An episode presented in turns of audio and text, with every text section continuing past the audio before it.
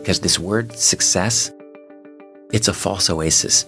There will never be enough critical acclaim. There will never be enough public recognition. There will never be enough financial success attached to your art to validate it, to make you feel like, oh, that's enough, I've made it.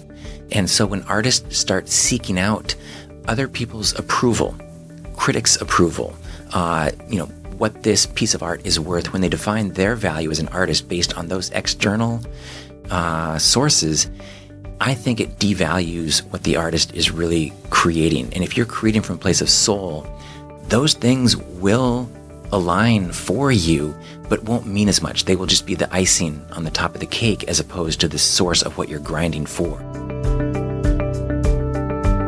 The back cover of Erik Wahl's new book, The Spark and the Grind, says that he is an artist, author, and entrepreneur. He's internationally recognized as a thought provoking graffiti artist and one of the most sought after speakers on the corporate lecture circuit.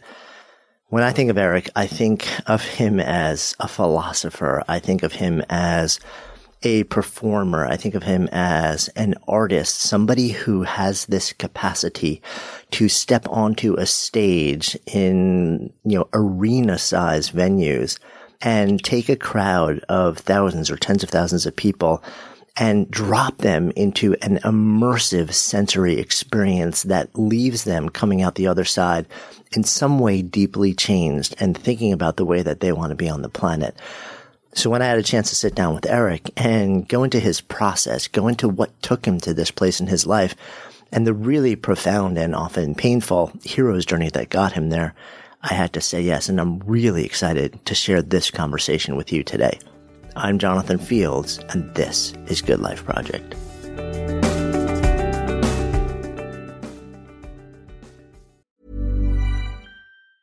When you're ready to pop the question, the last thing you want to do is second guess the ring. At Bluenile.com, you can design a one of a kind ring with the ease and convenience of shopping online. Choose your diamond and setting. When you find the one, you'll get it delivered right to your door. Go to Bluenile.com and use promo code LISTEN to get $50 off your purchase of $500 or more. That's code LISTEN at Bluenile.com for $50 off your purchase.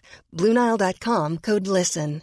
I'm Sandra, and I'm just the professional your small business was looking for. But you didn't hire me because you didn't use LinkedIn jobs. LinkedIn has professionals you can't find anywhere else, including those who aren't actively looking for a new job but might be open to the perfect role, like me. In a given month, over 70% of LinkedIn users don't visit other leading job sites. So if you're not looking on LinkedIn, you'll miss out on great candidates like Sandra. Start hiring professionals like a professional. Post your free job on linkedin.com/people today.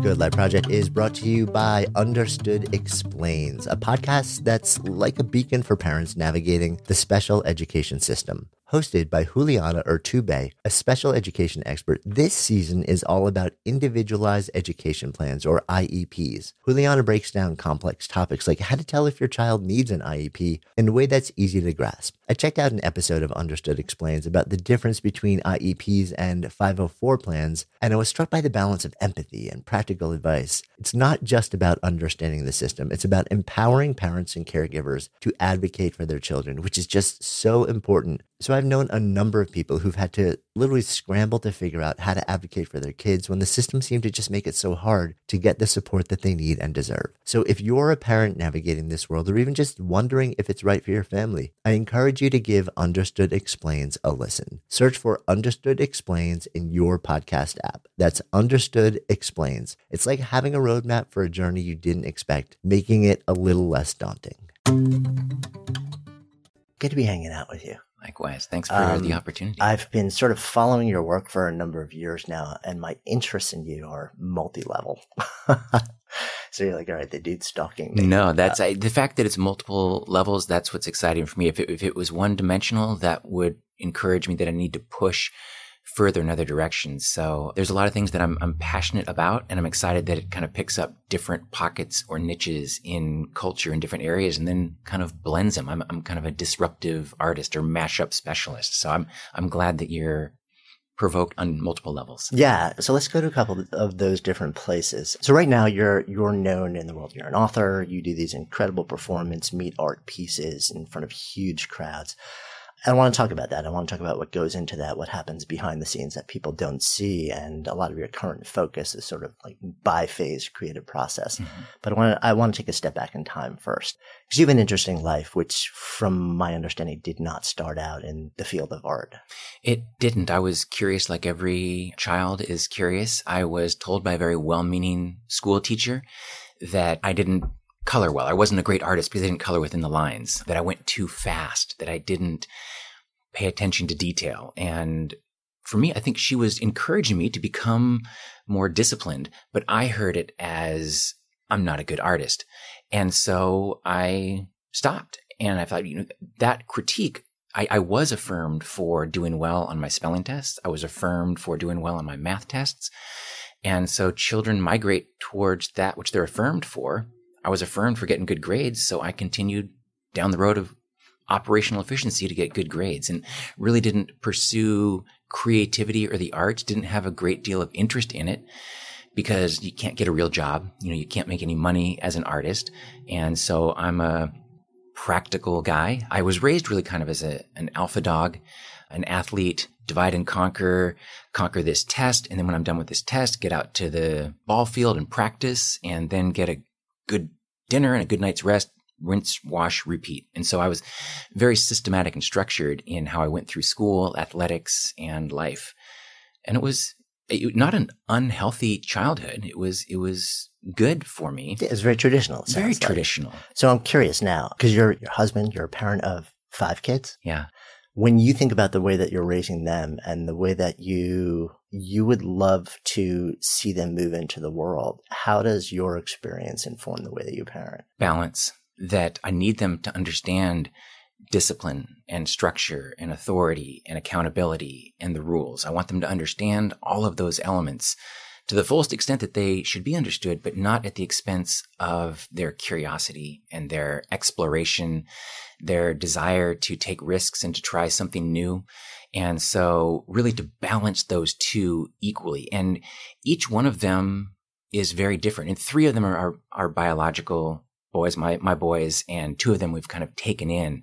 And every one of them I have to parent differently. I have to be the perfect parent for each one of them because what works for one doesn't necessarily work for the other. So I need to be dynamic in my parenting style and I need to balance the weights on my oldest son, who's 21, who's studying history and sculpture in Switzerland. I need to balance you know, a little bit further on the discipline side for him still. I, I, shouldn't say that I'm parenting him as much because he's 21. I'm yeah. encouraging him on the structure and discipline side because he's really a philosophical free thinker and loves innovation, creativity, music, curiosity. I need to also help him understand that there's certain elements to life, like purchasing your own toothpaste and covering your rent that you need to take responsibility for as a young man in the world. So you can't just throw yourself with reckless abandon towards creativity without also understanding structure. My middle son is in Berkeley and he's studying rhetoric and he's far more logical. School comes very easy to him. And I'm encouraging him to take more risks because he doesn't feel comfortable with anything but an A grade. Mm. And so encouraging him that you can get straight A's in school and still flunk life by being too regimented. So encouraging him, and you think that's you know being in Berkeley, uh, the liberal community. You know, he's he's right. A, it's like aren't they surrounded by yeah. that? and he really he's actually out of his element in Berkeley because he's he's more conservative than a lot of the Berkeley oh, thinkers so are. The fact that he chose that school was interesting to me. Number one, because it, it wasn't necessarily his brand, but number two, that he chose to study rhetoric because I think I'm kind of maybe a proud papa that maybe he sees some sort of, of me in himself. Even though I'm not a major, I'm, I'm not discussing rhetoric. I'm using the art of language, the art of persuasion, the art of words and performance to be able to create an experience for an audience. And even though we don't call it rhetoric, it can be called, you know, NLP or neuro linguistic programming, or there's a lot of mastery elements to stage performance that I think are initially learned in rhetoric. So it's mm. really, I'm excited that he's stuttering rhetoric, but he could use some encouragement to be a little bit more adventurous in his pursuits. And he is an entrepreneur, but he's a calculated entrepreneur. He will take risks if he knows he's going to win. Ah. That's do those risks exist? I, they, they, don't, which is why there's yeah. which is why there's so many entrepreneurs right now. There's yeah. a lot of posers who I think they want success. They want to call themselves a CEO and an entrepreneur, but they don't act like it in their day in, day out. They're not taking the risk. They're not causing the disruption. They're not differentiating enough. So I'm, I'm just noticing that we've got a real kind of trend of wannabe entrepreneurs who aren't interested in bearing the risk or the downside of what many entrepreneurs need to experience to experience success. Yeah, you know, I agree with that. And I've, I've been wondering what's driving that. And part of the, I'm curious what you think of this too. Part of the curiosity in my head is the obsession with fame these days. You know, I think in the past generation, if you went into the space of entrepreneurship, there was either something that, that was inside of you that had to get out, that had to be made, or there was a problem that you saw that you could solve, or there was a person or a community that you felt compelled to be of service to. And these days, increasingly, I think there's so much.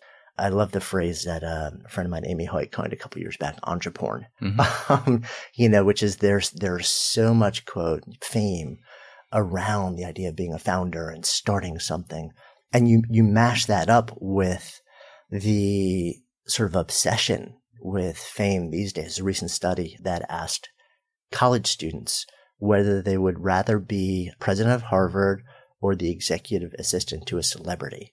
And by a large margin, the answer was executive assistant to a celebrity. By the way, J Lo was the number one celebrity, followed number two spot by Jesus.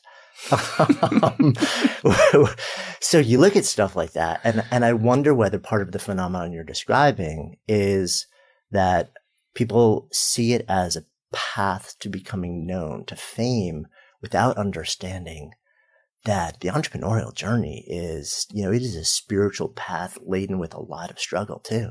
It's a beautiful path. And for you to phrase it as a spiritual path, it is. It's, it's a, a journey inwards towards the expression of our soul. And you use the word service.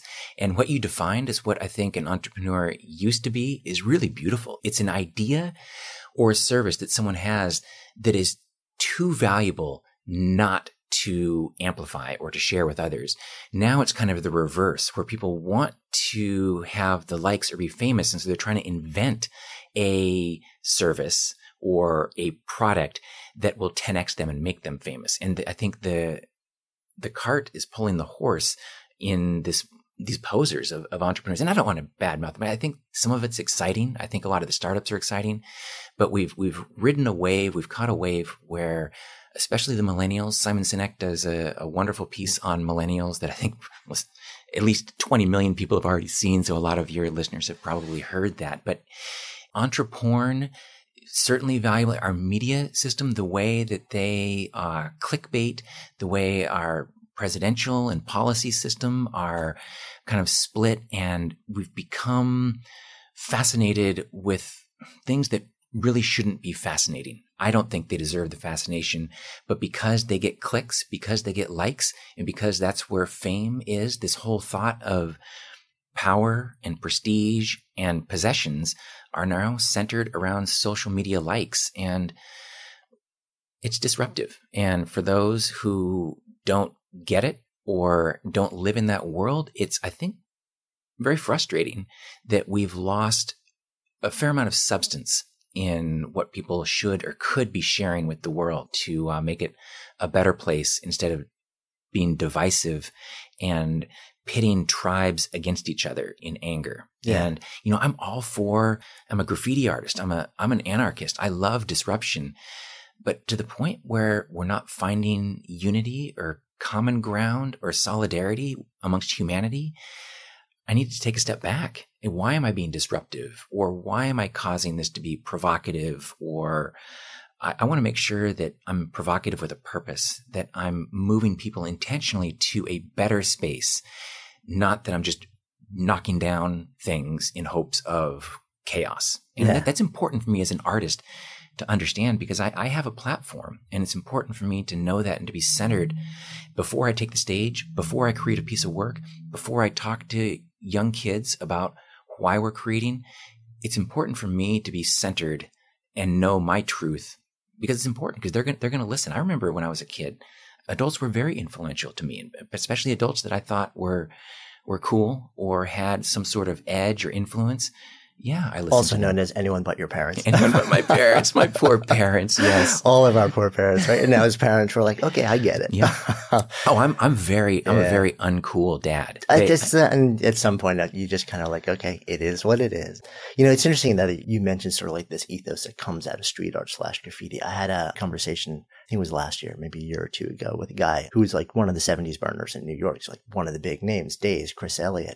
So, and he was sharing what the culture was really about, you know, in the height of graffiti in New York City and where, you know, there were crews and it was almost like, you know, they would, they would ride on a train and they knew that that train was going Mhm. from the Bronx into Queens. It's like they were telling stories and sending messages to each other, you know, and there was this, there was something bigger going on behind it.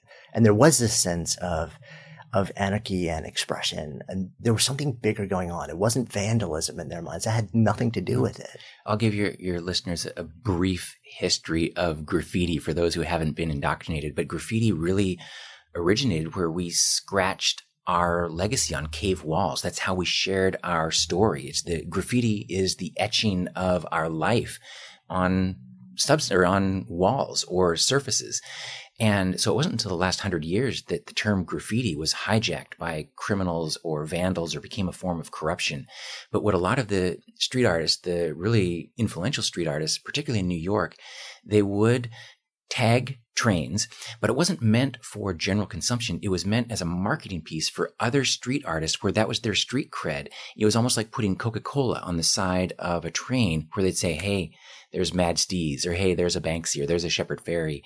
So it was just, it was communication amongst themselves in a clever way. It's kind of evolved and devolved. It's become also tagging, which is very disruptive, where it's just anger, where they're like riding on top of other people's property just because they're frustrated that they don't own that property or that they're mm. not calling shots.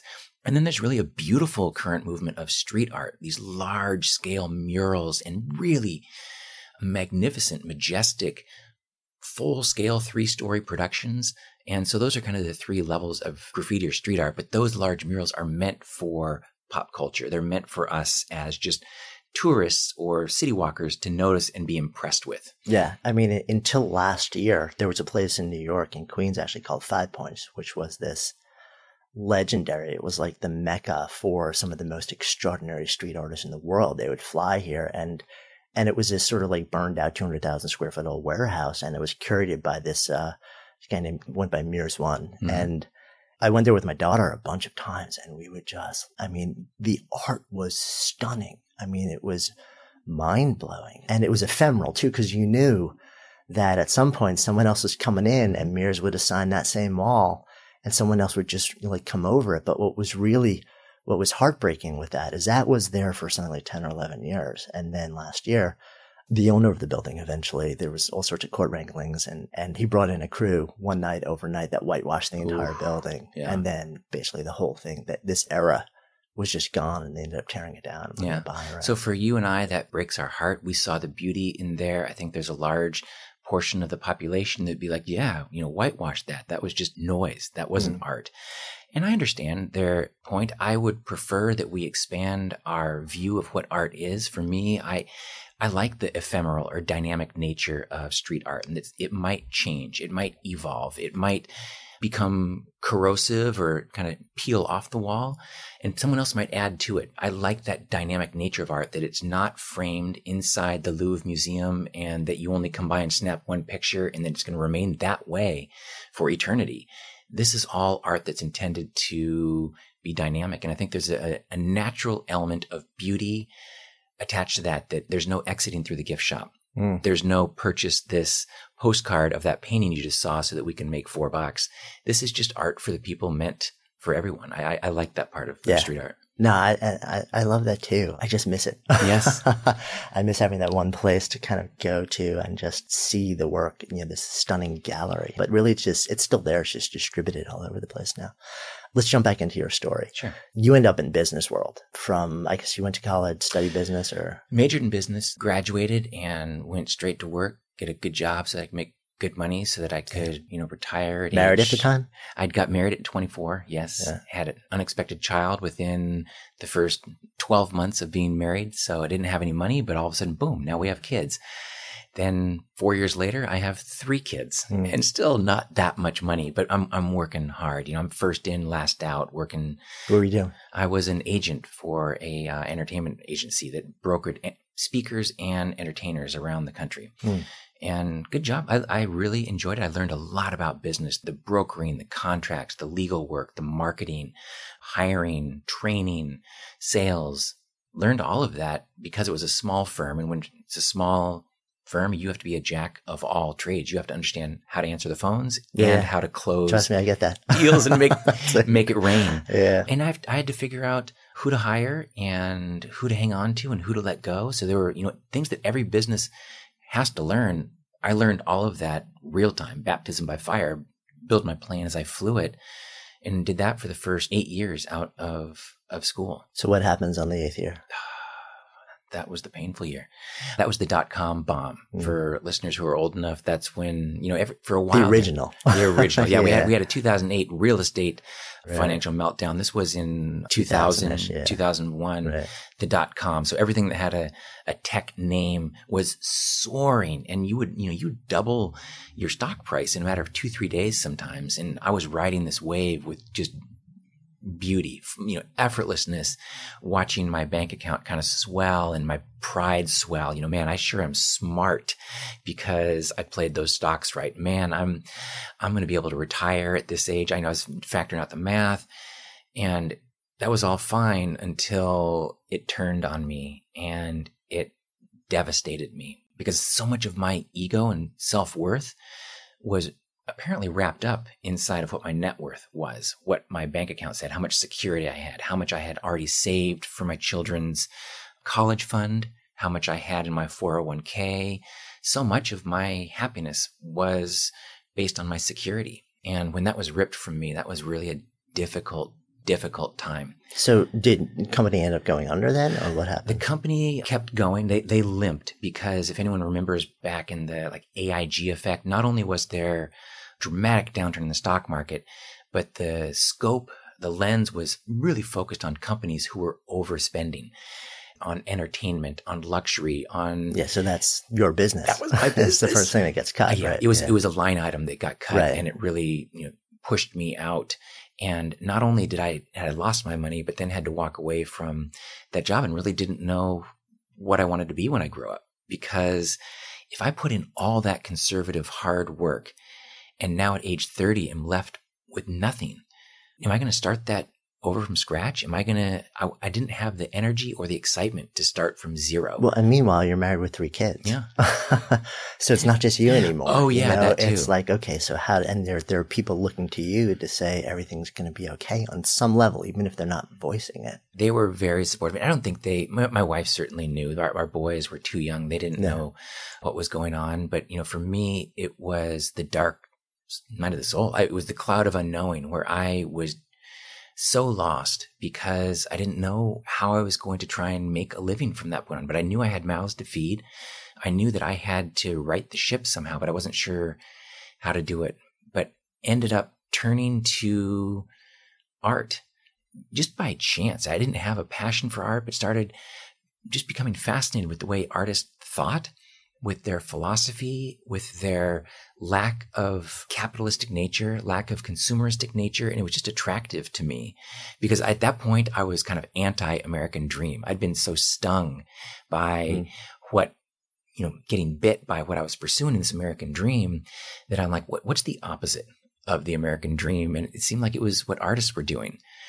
And But the, of course, the rap with art is yes, you get to be fully expressed and live hand to mouth for the rest of your life. starving artist is true. And that's what I also experienced was even though these artists were free in their conversation, in their thought, came up with genius ideas and lyrics and poetry. They really were kind of fringe players in society. They didn't feel like they fit in and they didn't fit in and they didn't make an effort to fit in. So they didn't translate their art to the masses and they well, felt like they were misunderstood. Yeah. And there's also, there's, there's the ethos in the art world, which is that if you do quote fit in, there's another word for that in the art world. Sellout. Right. That's which a is, painful word for an artist. Right. Because if you define yourself by, in, in part, you know, if culturally you don't fit with a lot of the cocktail parties, but you know, the people you love to hang out with are the other artists like you and that becomes your community. And then you somehow like realize that there is a business side to this, which will allow me to actually do my art, be fully expressed and earn, you know, the living that I need to live to be comfortable in the world. But it'll get me labeled the sellout. It's almost like that you have to choose between flourishing financially and now no longer having a community or being in community with the people who actually get you and you, you fit well with, but not flourishing financially. So it's, I think it's not as sort of clean as a lot of people think. It's not. And to, to hang out with artists and to hear them use the sellout word, you know, that, that is the lowest put down that you can give another artist is to sell out because that's being inauthentic. What is art? Art is an authentic expression of yourself. Once you commoditize it, then all of a sudden it appears as though the material element or the consumer element, the financial element is now more important than the authentic expression of yourself. So it's a very real problem. I don't want to say it doesn't exist, but I think there needs to be some evolution to how artists view that because if they do want to make a living, it doesn't happen in a flash. It doesn't happen in a whimsy. It is a very structured, disciplined, knowledgeable approach to marketing and branding and amplifying your message to scale. And it's not selling out. It's just translating effectively. And that's really the beauty of social media now is I think there's ways that you mm-hmm. can share your art. You can share your brand. You can share your message without selling it. And people know they've got a high BS meter. They know when they're being sold to and they know when it's authentic expression. And I think artists need to become better at that authentic expression rather than singing three songs and then saying, Hey, buy my CD in the back of the room. Please buy my CD. I'm a starving artist. Please buy my CD.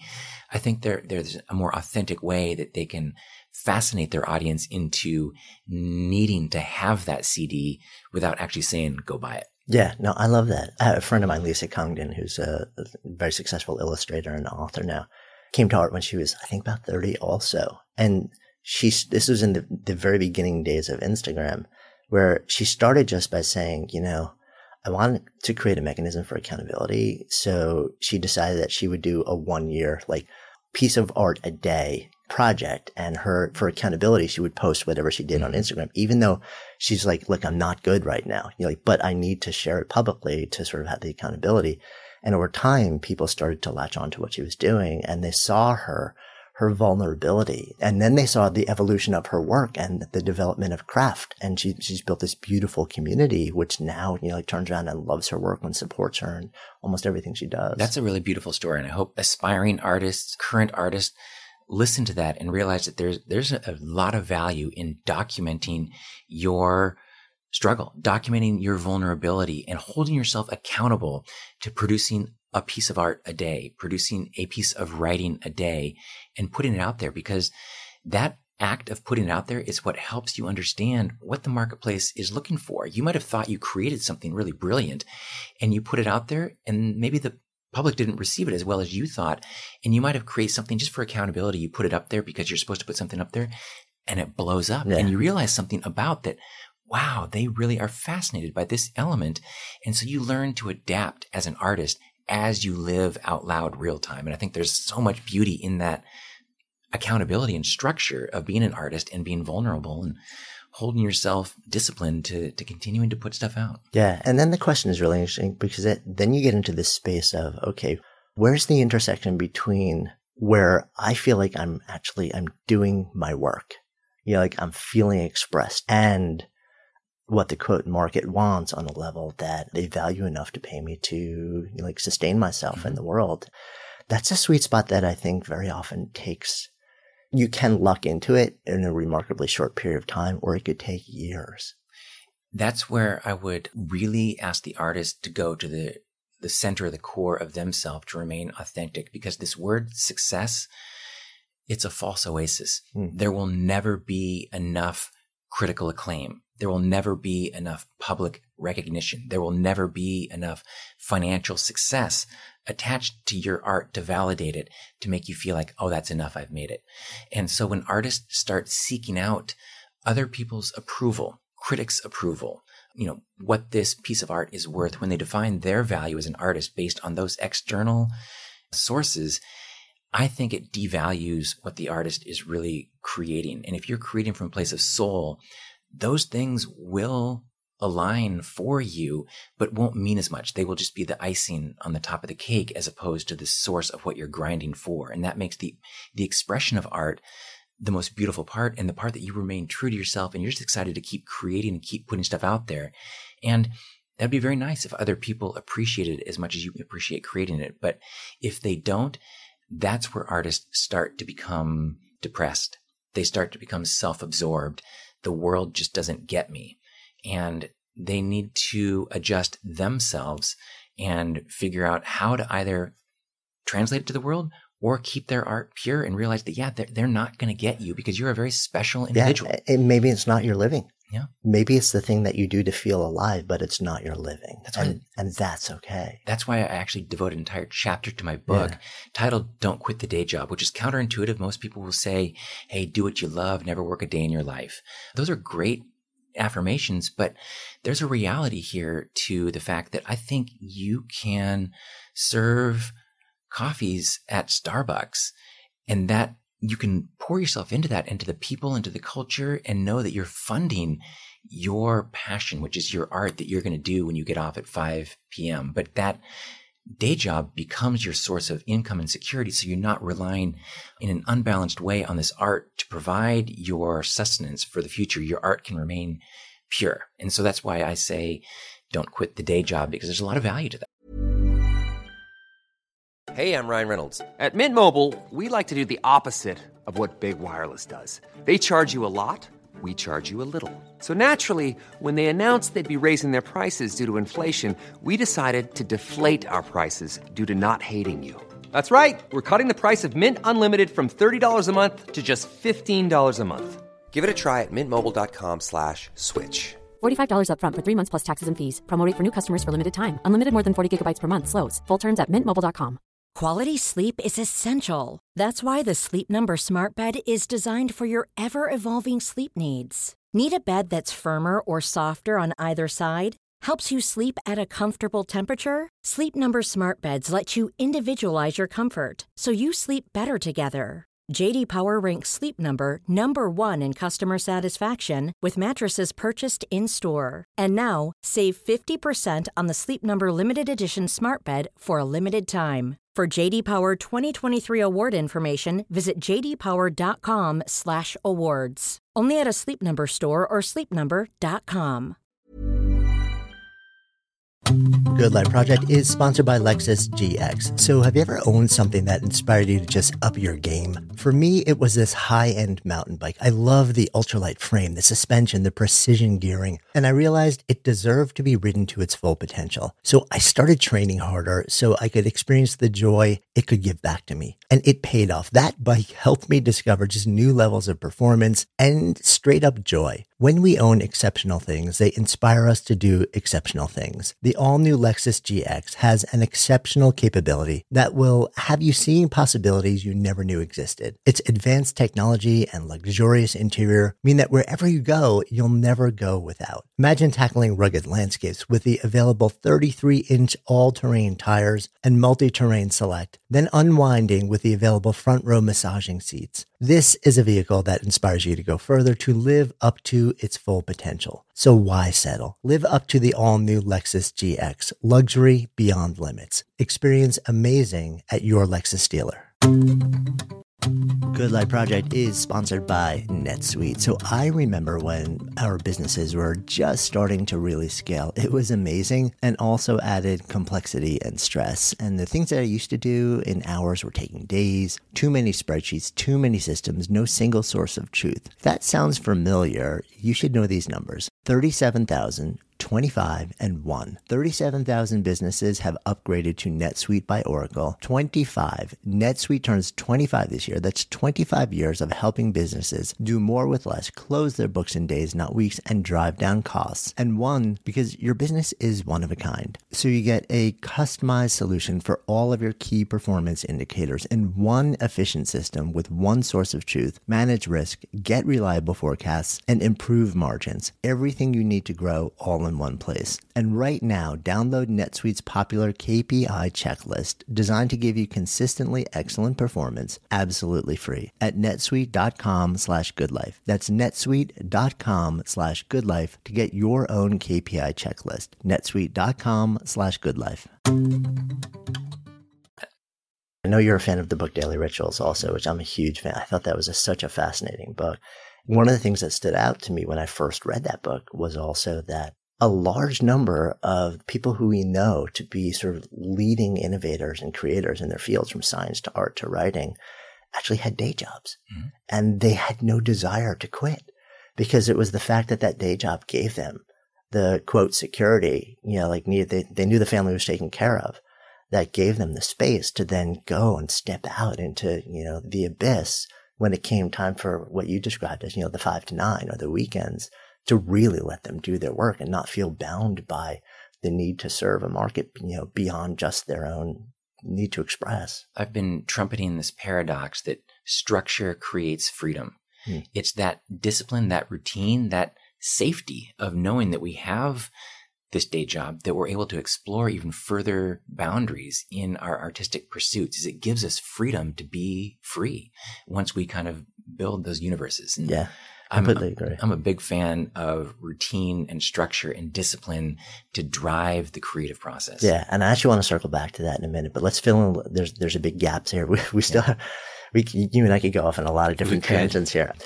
You get to a point where you you're starting to go into the art world, and part of it is therapeutic for you, but you're also kind of awakening to the fact that huh, there's something interesting going on here. You're at a point in your life where you're married, you've got a family, and you've got to figure out what you're doing next. So how does this evolve into from that moment in time of, you know, dark night of the soul, starting to explore art, starting to see there's, there's something interesting happening to finding the narrative between business art and you saying, this is my next, you know, season. The biggest shift was a shift of consciousness, a shift of mindset where I redefined success. My wife and I redefined success for us. Before it was going to be either a certain level of financial independence or something related to prestige and work.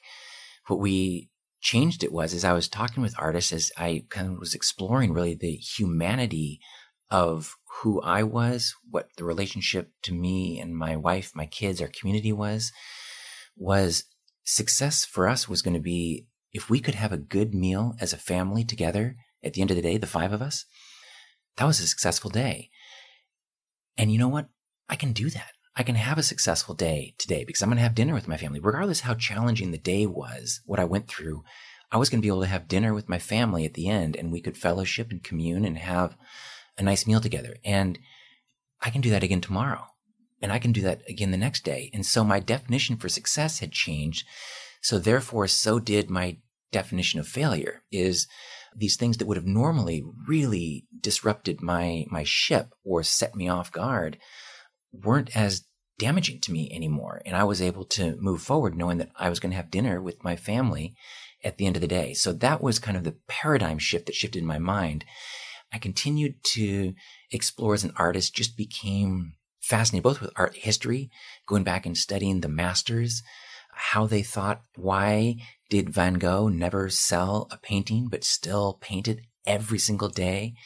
How did the Impressionists defy the photorealists? What did Picasso do to change the landscape of art? And so really just was fascinated by the history of art, but at the same time started exploring my own creativity? How could I create, paint, sculpt, write, do photography? So it was really a, a almost opening of a wellspring of this creative tap that I hadn't taken a sip from for 20 years. And it was delicious and it was intoxicating and I loved it. But going back then to the, the artist who I was hanging out with, then I also realized even though this was so delicious, that the people around me, if you go the next layer deeper after they're first waxing philosophical about mm-hmm. why they're different from society, they were frustrated and absorbed and, you know, kind of depressed because people didn't get them. And I realized, you know what? It's not either or, either artist or business. It's yes and. And there were a lot of really valuable tools that I learned in business and growing up about how to make it in the world, practical reality, and a lot of things that I just learned as I was exploring art. And so that was where a lot of this kind of came together as I wrote a presentation, my own personal manifesto, that it is art and business going together and they work as yin and yang, kind of as a complementary forces as opposed to clashing opposites. And that wasn't the world I lived. You either were scientific and logical and pragmatic, or you were creative and whimsical and innovative. So I kind of have mashed them together at that point and have spent the last 15 years of my life putting together opposite thoughts to be able to create entirely new forces of, of ideology and for me, love and nourishment and connectedness as opposed to what is becoming a more and more polarizing world, tribe, tribalism, globalism, patriotism, politics. They're breaking people down because they're not able to hold a yes and philosophy. There can't, there has to be a right and wrong answer. And it's dividing us in ways that I would like to see not happen. I don't, I don't think that was what we as humans were intended to do. We weren't intended to be tribal and angry and competitive. We were intended to work together and to love and to be unified and to help each other. And if that sounds socialistic and uh, said like a true artist, I, am unapologetic about yeah. it because we've been trained wrong. And I think there's a lot of value to being a part of a team, being part of a tribe, being part of a culture, but not if your your sole existence is based on breaking other tribes down. Then I'm not a fan of that. And that's what I've seen and experienced, especially in the last five to seven years. I've seen it increase as opposed to decrease. And that's frustrating for me. And I'm trying not to be a part of the problem. I want to be a part of the solution. So I don't take sides, even though there are several things going on right now that I find very offensive, that I very much disagree with. It's important for me that un- until I have a viable solution, that I don't just voice and be a part of the problem, that I don't just protest without a great solution that's based in love on the responding end. Mm. You know, what's interesting also is that you're on the one hand, you know, you're sort of identifying this, identifying this increasing experience of separatism within our culture. And what's fascinating to me is that the way that you've rebuilt your career draws from art, draws from the intelligence and the business, integrates, you know, like the theory of creativity and innovation to sort of bring it together. And it also draws on, you know, what you were doing before, the, the sort of the performance, you know, you used to be the guy who was booking people. Mm-hmm. So you knew that world mm-hmm. and you kind of knew what sold and, and how, what people were looking for. But what's interesting to me is that you decided not just to integrate business and art, but to, it's really a triangle. It's performance, you know, it's business and art. So you're creating a collective experience where you're bringing very often large, you know, tens of thousands of people together in, you know, arena sized spaces to participate in a moment in time, you know, where they sit down in their seats in state A and I haven't been in there. I can't wait to finally like go. Um, I, you know, like I know a lot of the stuff you do is private, but it, from the outside looking in, it really feels like you know they come in in state A. You take the stage and take them on a journey, tell a story, bring them into it, and leave them in state B. And it doesn't matter what their worldview was before it came into it. They all shared this experience together. So it's really interesting to see how you've brought this all together? Is that again? This is like Yeah. me from the outside looking in. Is that what it feels like you're It doing? is. A, a mind once stretched never returns to its original dimension. So I realize that I'm oftentimes speaking, the majority of my clients are Fortune 500 companies, and I'm speaking to the 1%, and they expect to have a keynote speaker who's going to address leadership or embracing change or customer service. And I'm coming out every time and I'm looking to give this audience an experience. I'm wanting to change the molecules in the room. So if they think I'm going to zig, I always zag. And I will create experiences that make them say, wow, or aha. You know, I, I didn't think of that. And so I'm, I'm a disruptor in a positive way that I'm looking to catch them off guard and delightfully surprise them to the upside. So before I even say one word, when I take the stage, I rip off my suit jacket. I come out in a suit, but I take off my suit jacket and I crank the rock music and I create a painting of Bono or John Lennon or Bruce Springsteen or the Rolling Stones in three minutes on a large canvas with my hands. So now I have the audience's attention because they've not seen their last, you know, best-selling author or the CEO of said company do this before. and there's no PowerPoint up. There's no screen. PowerPoints. And, you know, I've got lights, I've got a production team. So it's really highly produced, intentionally so, because we want to change this conference ballroom into a live performance experience. And so we, through lights, music, sound, interaction, I make cameras, GoPros, we take them on a journey. So in the first three minutes, I've got them on the edge of their seat in adrenaline pumping enthusiasm. And then I use that as a hook to go in to talk about how we access creativity. What just happened in our bodies there? Why did we lean forward? Why was that mesmerizing?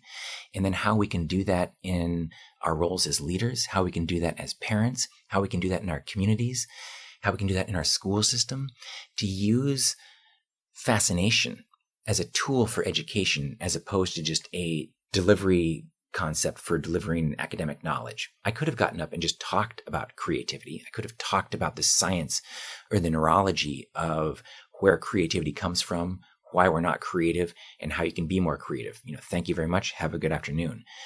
Or I can blow them away. Or I can give them an experience that they never forget. And this, the reason this came about was because keynote speakers, actually, I don't, I'm not that crazy about them. I cringe a little bit when people call me a motivational speaker because I'm not a motivational speaker. I'm a performer. I, I do the exact same thing when people like use that. I'm like, no. and it's you know it's, it's labels and i just happen to have my own perception of that label is a rah rah guy pumping his fist Well, it's like the classic Chris Farley from like Saturday Night Live. yes down by the river and i get it because that's there there's a lot of them out there and so that's why i try and disassociate with that form of what people call or what I assume is motivational speaking. My presentations happen to be very motivational because I'm unlocking potential where I'm holding up a mirror and I'm showing this audience what they're truly capable of if we were to break down a lot of these preconceived barriers or notions or false narratives that we have in our head. Once we remove those, if you could snap your fingers and eliminate any of those perceived fears or failures, all of a sudden, sky's the limit for how far we can soar, how far we can encourage our children to soar. And so for that reason, it becomes inspirational. But I'm not a motivational speaker. I am one who is able to entertain, to pass along some of the psychology of success, how artists create, how entrepreneurs create, and how everyone in that audience can also continue creating. Yeah. Good Life Project is sponsored by Lexus GX. So, have you ever owned something that inspired you to just up your game? For me, it was this high end mountain bike. I love the ultralight frame, the suspension, the precision gearing, and I realized it deserved to be ridden to its full potential. So, I started training harder so I could experience the joy it could give back to me. And it paid off. That bike helped me discover just new levels of performance and straight up joy. When we own exceptional things, they inspire us to do exceptional things. The all new Lexus GX has an exceptional capability that will have you seeing possibilities you never knew existed. Its advanced technology and luxurious interior mean that wherever you go, you'll never go without. Imagine tackling rugged landscapes with the available 33 inch all terrain tires and multi terrain select, then unwinding with with the available front row massaging seats. This is a vehicle that inspires you to go further to live up to its full potential. So why settle? Live up to the all new Lexus GX, luxury beyond limits. Experience amazing at your Lexus dealer. Imagine the softest sheets you've ever felt. Now imagine them getting even softer over time. That's what you'll feel with Boll and Branch's organic cotton sheets. In a recent customer survey, 96% replied that Bowl and Branch sheets get softer with every wash. Start getting your best night's sleep in these sheets that get softer and softer for years to come. Try their sheets with a 30-night guarantee. Plus, get 15% off your first order at bollandbranch.com. Code BUTTERY. Exclusions apply. See site for details. Mom deserves the best, and there's no better place to shop for Mother's Day than Whole Foods Market. They're your destination for unbeatable savings, from premium gifts to show-stopping flowers and irresistible desserts. Start by saving 33% with Prime on all body care and candles. Then get a 15-stem bunch of tulips for just $9.99 each with Prime. Round out Mom's menu with festive rosé, irresistible berry chantilly cake, and more special treats. Come celebrate Mother's Day at Whole Foods Market. So let's circle back to the to the idea of preparation and ritual Mhm. also, because when you take the stage, you own it for an hour, and you own every eyeball, every heart, every mind, and it's like you know, it's artistry. You didn't wake up one day and just be able to step on stage and do that. There's what happens behind the scenes in your life to allow you to get to that place. hours and hours and hours of practicing and studying. But I didn't go I didn't go study other keynote speakers. I never joined Toastmasters. I never joined NSA, National Speakers Association. I did take a couple of high-end keynote speakers out to lunch and just kind of talk with them about how they crafted their messaging. But for me, I went and studied comedians. I went and studied improv troupes. I went to live music. I went to live theater. And what I watched was when you go to a hotel ballroom, some people watch a keynote speaker, everyone kind of sits there with their arms crossed and just waits to be educated. When you go and see U2 everyone is clapping and leaning forward and it's, it's an experience. It's not individual songs or you're not checking down, oh, did they sing Beautiful Day? Check. Okay. Did they sing Streets Have No Name? Check. It's an experience. And Bono's taking you on a journey into his world of music. And for 90 minutes, the whole arena goes with him on that journey. And so that was my goal in morphing what was traditionally known as keynote speaking is I wanted to take the audience on a journey. I wanted to take them into a different place where they think different thoughts, absorb different ideas from a different perspective. And that fascinated me. And theater fascinated me, how you would take on different characters. And so there was a lot of, you know, I studied the timing that comedians would use for how long to wait and pause on in between words, jokes, diction. I studied what frontmen did for bands, how they would maybe not have the best or most talented natural singing voice, but they were the most engaging. They were the ones that pulled the audience in, got them involved, had everyone hold up their cameras and want to share this with their friends because this was so fun. And it wasn't about was the music pitch perfect. It was was the experience electrifying? Was it unifying? So I look to create my presentation around those ideas and then put in content and then put in the tool or the messaging that I wanted them to take home, but I didn't overload it with messaging or science or case studies. I had all that. I know all that because that's my research and homework. But when I take the stage, it's about creating an experience. And if I have the audience, very dynamic presentation. If I have the audience and the, the tension is there and they're loving this, I'll leave off a lot of important business stuff because the feeling is more important than the academic knowledge. And so I will cut bait on stuff mid show. Or if I see that, you know, they're laughing, they're having a great time, but we haven't yet gotten to the defining moment, the, the point where they're actually going to leave with something tangible and make a change in their life, I will again zag and move out of maybe a storytelling mode into a more content driven piece so that I make sure that they leave with something tangible. Yeah. Which, which takes years. It does. Of preparation and fierce. I mean, I, I remember you describing your process because part of what you do is, is, is speed painting with your hands, these mm-hmm. big things, very often upside down and you flip them around.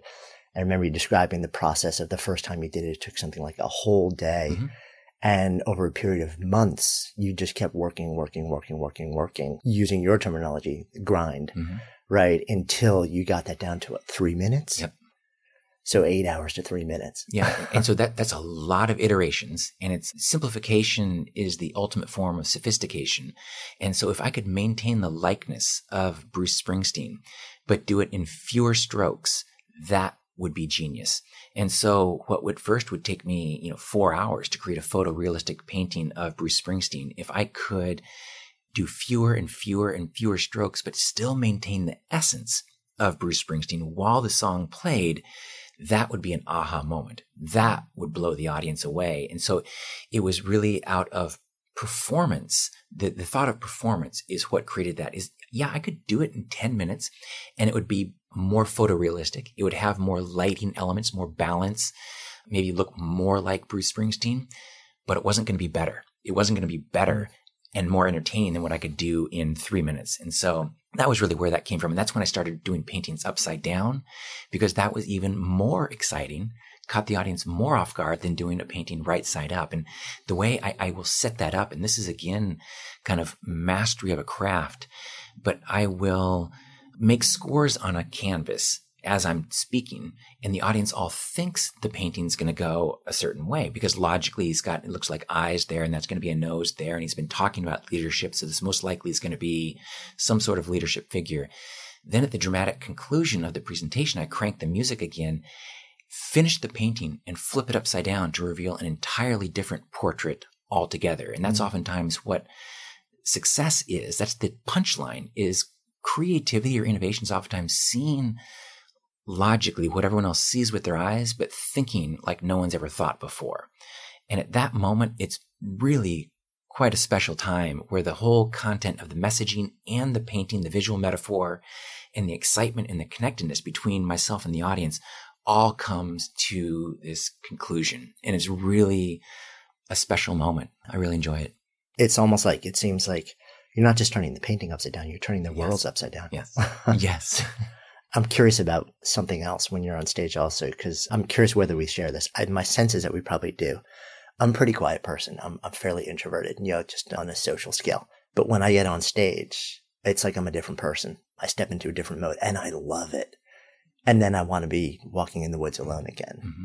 It seems like you share a similar wiring to me, you yes. know, like, and you're pretty laid back, pretty quiet. You like your solitude. You like to be with your family. And, but when you're on stage, it's like, boom, something changes. Yeah. Tell me about this. Sure. And I, I do it unapologetically. It's not that I'm a different character on stage or that's not me or because I think people don't realize that I'm, I'm a huge introvert. I'm a card carrying member of the introvert family. And all that means is, is that I gain energy being alone or being with my wife or my boys.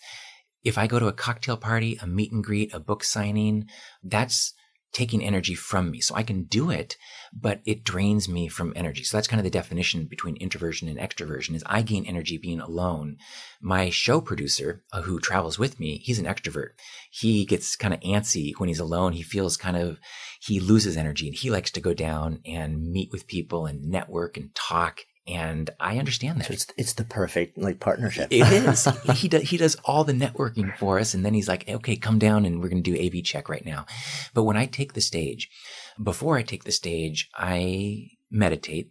I what I call prime myself. So I go into complete solitude and really look for the heartbeat of the room, the quietness of of their breathing patterns so that when I take the stage, I don't, I'm not coming out tone deaf so that I'm not coming out, Hey, everyone, if they're not at that stage yet, or if they just are coming off a sales rally and are all pepped up, that I don't come out and say, now I'd like to talk a little bit about creativity. So I'm listening and meeting them where they are.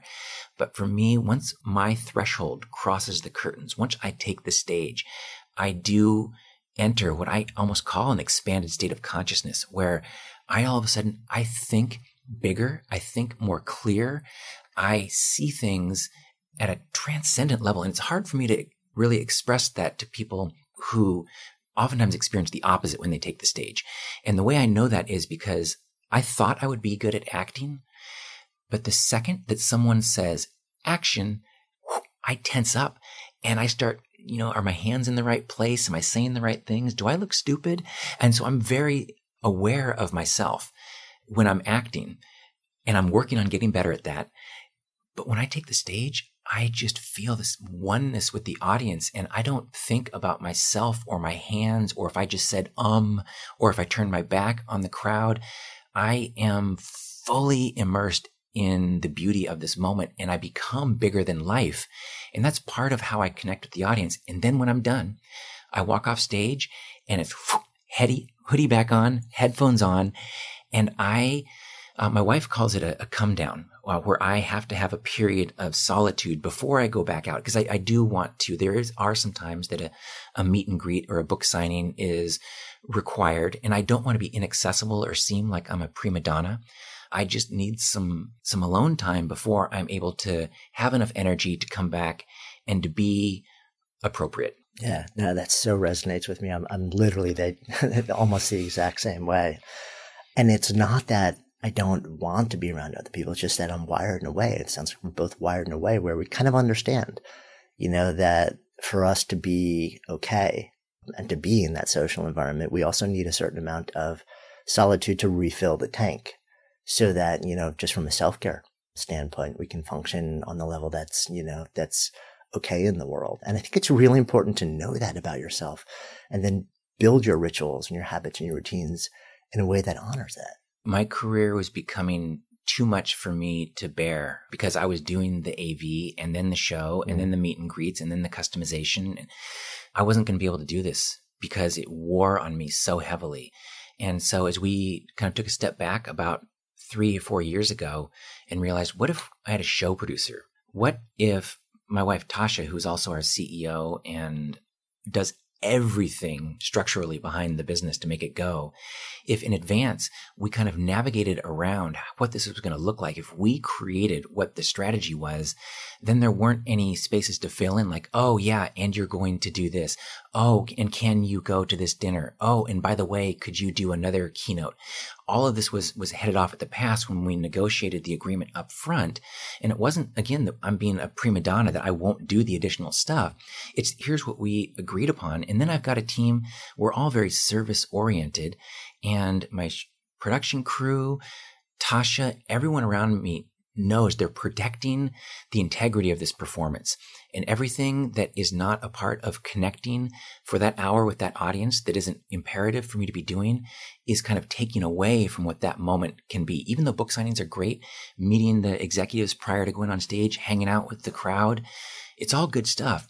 But if it takes away from the connection that I'm going to be fully present in the moment with the audience, it's not the highest and best use of my time or the client's time. So we learned that and we built a strategy around how to maximize that. Yeah, no, I love that. And I think sometimes it's, you know, there's a lot of trial and error very often with a lot of error in there to start to learn that. And also to own the fact that that's okay, that it's actually okay to build the way that you interact with the world and with the way that you earn your living in a way that actually doesn't just acknowledge that, but serves that social wiring. Because if you don't, you're going to burn out and you're not going to be able to do that thing that you feel like, you know, lights you up, you're here to do. So I love the way that you kind of hit pause and said, okay, if I keep on this path, this is not going to end well.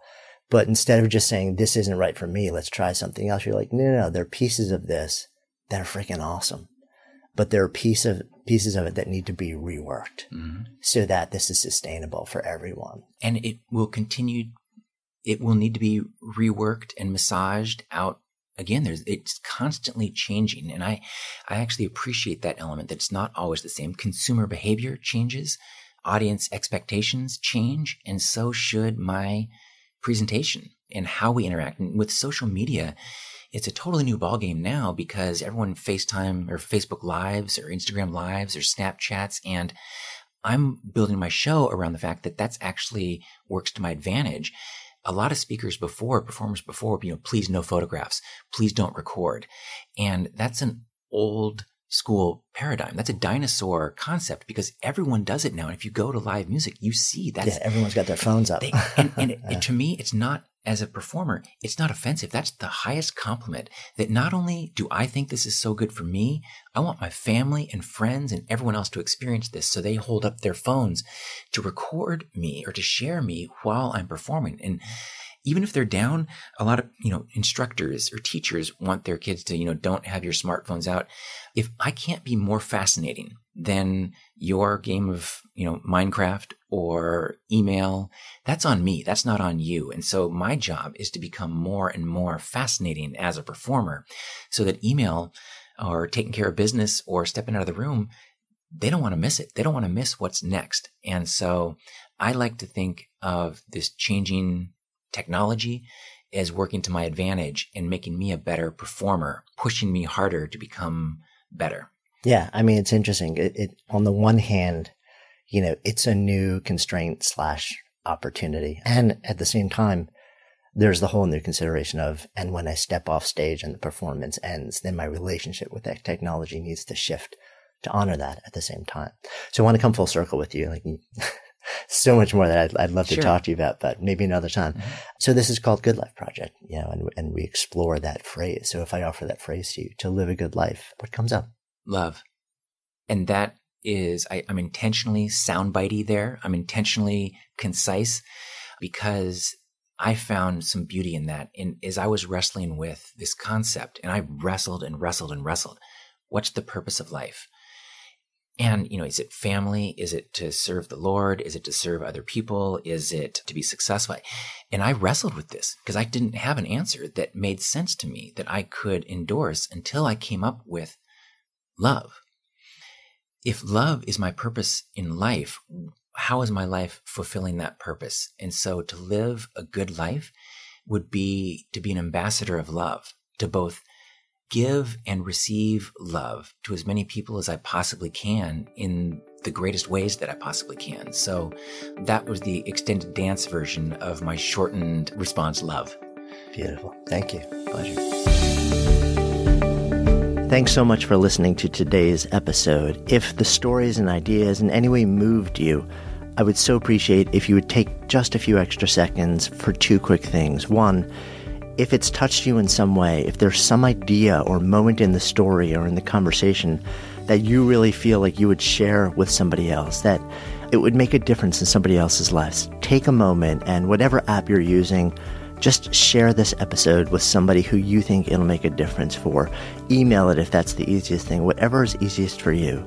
And then, of course, if you're compelled, subscribe so that you can stay a part of this continuing experience.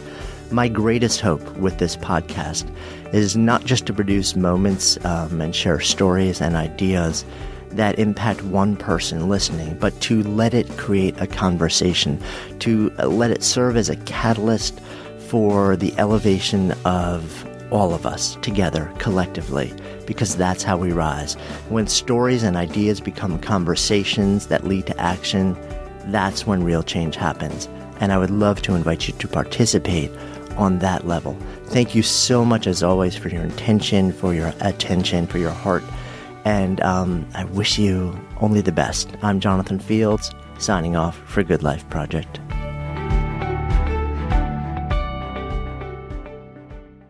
And as you head out into your day, just a quick reminder to find more information about Camp GLP, go to goodlifeproject.com slash camp or to check out Todd Herman's masterclasses, free online masterclasses. Then click the link in the show notes now.